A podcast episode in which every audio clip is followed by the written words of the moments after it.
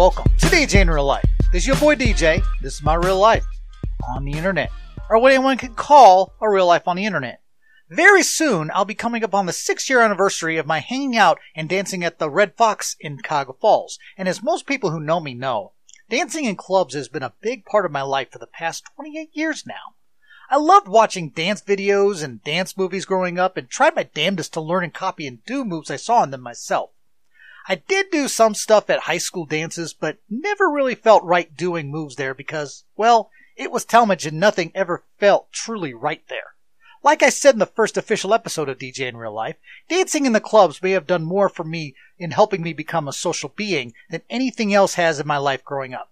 However, that really didn't take effect until I started attending Ohio State in 1991. Now, before I get into talking about that, I want to let you listeners know that because of my long history with dancing, this is going to be the first in a series of episodes that will talk about my history in dance clubs in both Akron and Columbus. Even though the series will be chronological, Big word there, chronological. I won't be doing consecutive or back to back episodes of this series because there's so much else I want to talk about on DJ in real life. But from time to time, I'll drop an episode in. I have talked about it elsewhere and in my old blog, but it's so much a part of my life. I feel compelled to talk even more about it. With that, let me start with part one of this series with what I call the Park Alley era. When I first got to Ohio State in September of 1991, I had absolutely no idea where to go. I was just this naive kid out on my own for the first time, trying to find a spot where I could show off what I had, as well as learn more things from other dancers. The first place I ended up going was actually the Newport Music Hall across from the old Ohio Union. It's one of the most iconic concert halls in Ohio, but for a few weekends in October and November of 1991, they had a dance club setup going. My first night there, I saw a couple guys there named Curtis and Yusuf who'd mesmerize the crowd with moves like you'd see in some of the old Kid and Play movies and the New Jack Swing videos. After a while, I just started doing what they were doing, mostly copying them, but sometimes adding my own stuff in. I apparently impressed them to the point where they both individually claimed I was the first white boy that could actually go. I never had that kind of praise before, and I felt pretty damn proud.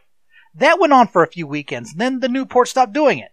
I don't know really why, because they had some really good crowds on those weekends, but I'm guessing they were a concert hall first and foremost, so they just went back to that. I lost touch with Curtis and Yusuf after that, seeing them occasionally, but not on a, any regular basis. But I guess you could say they were my first real crew. I'd say for about a month after that, I went to different spots trying to see if anything jumped off. There was a place called Presley's across from OSU, which I went to once in a limo. That was pretty cool. Anyway, it had three floors and an elevator, but it also had an empty vibe. Great layout, but no spark, so to speak. That's probably why it became a music store the next year. I have no idea what's there now, but the building is still standing amongst all the construction that's going on now around the OSU off campus area.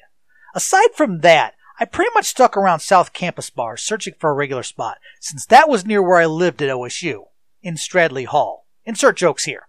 Anyway, I tried Papa Joe's, too crowded to do anything. I tried Purity, which was an underground basement type spot. Lots of room, but too much rock and roll and not enough dance stuff. It took a while, but I finally found the spot where I would end up going for the rest of my first year at Ohio State. The Park Alley slash High Energy Combo Dance Club, which I'll just call Park Alley for short. I wouldn't realize this until years later, but Park Alley became the place where I would judge all other clubs, all other crowds, and all bar staffs by to this day. It made that much of an impression on me. It was a dive bar type club split into two. There was the two story half, which was officially Park Alley, that served beer in huge buckets for cheap. I mean huge buckets of beer you had to actually dip a plastic cup into to get, with the dance floor in the second level and an outdoor volleyball court in the back. Then there was the one story high energy part with a smaller dance floor but was more club like and had wet t shirt contests from time to time.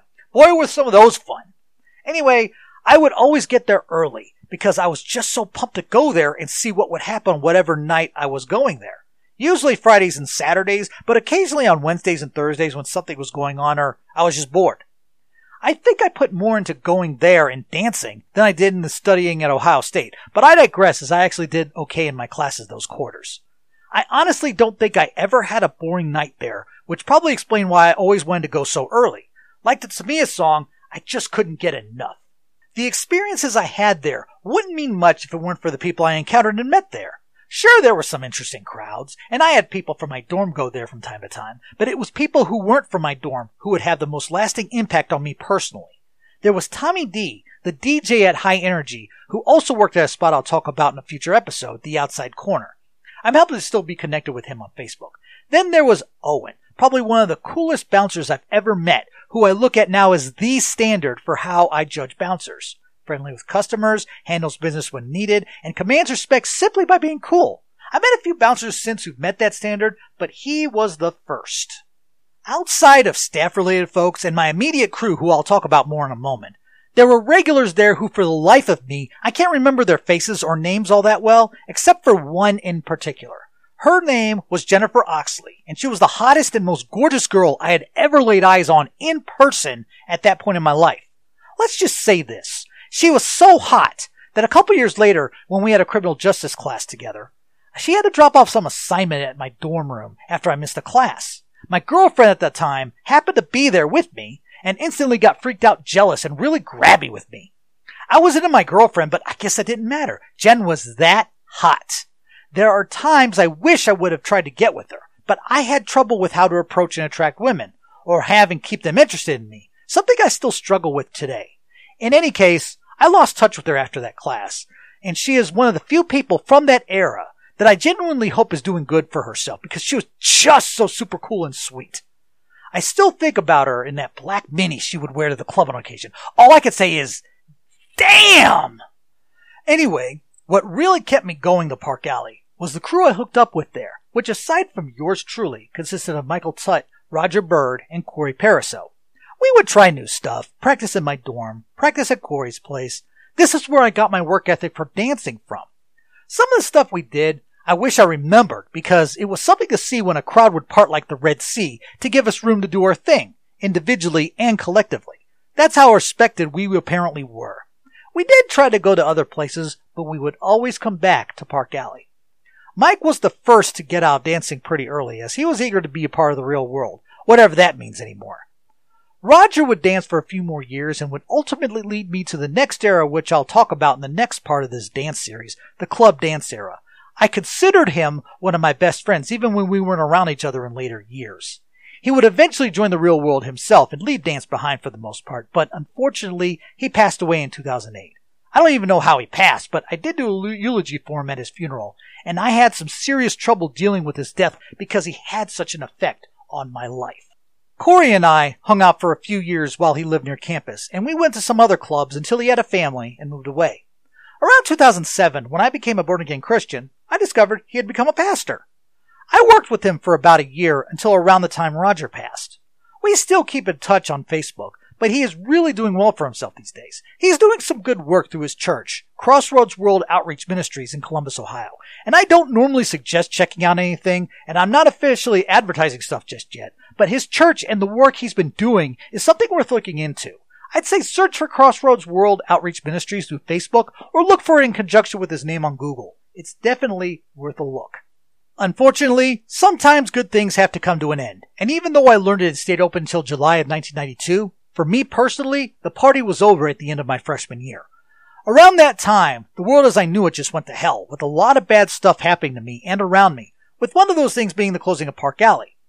It closed due to its ties to a former owner named Al DeSantis, who could not own any part of a business in the state of Ohio with a liquor license because he was a convicted felon.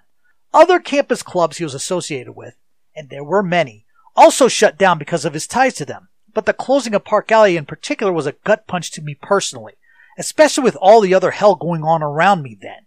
The only reminder I have of Park Alley itself today is a shot glass from one of their giveaways they had occasionally.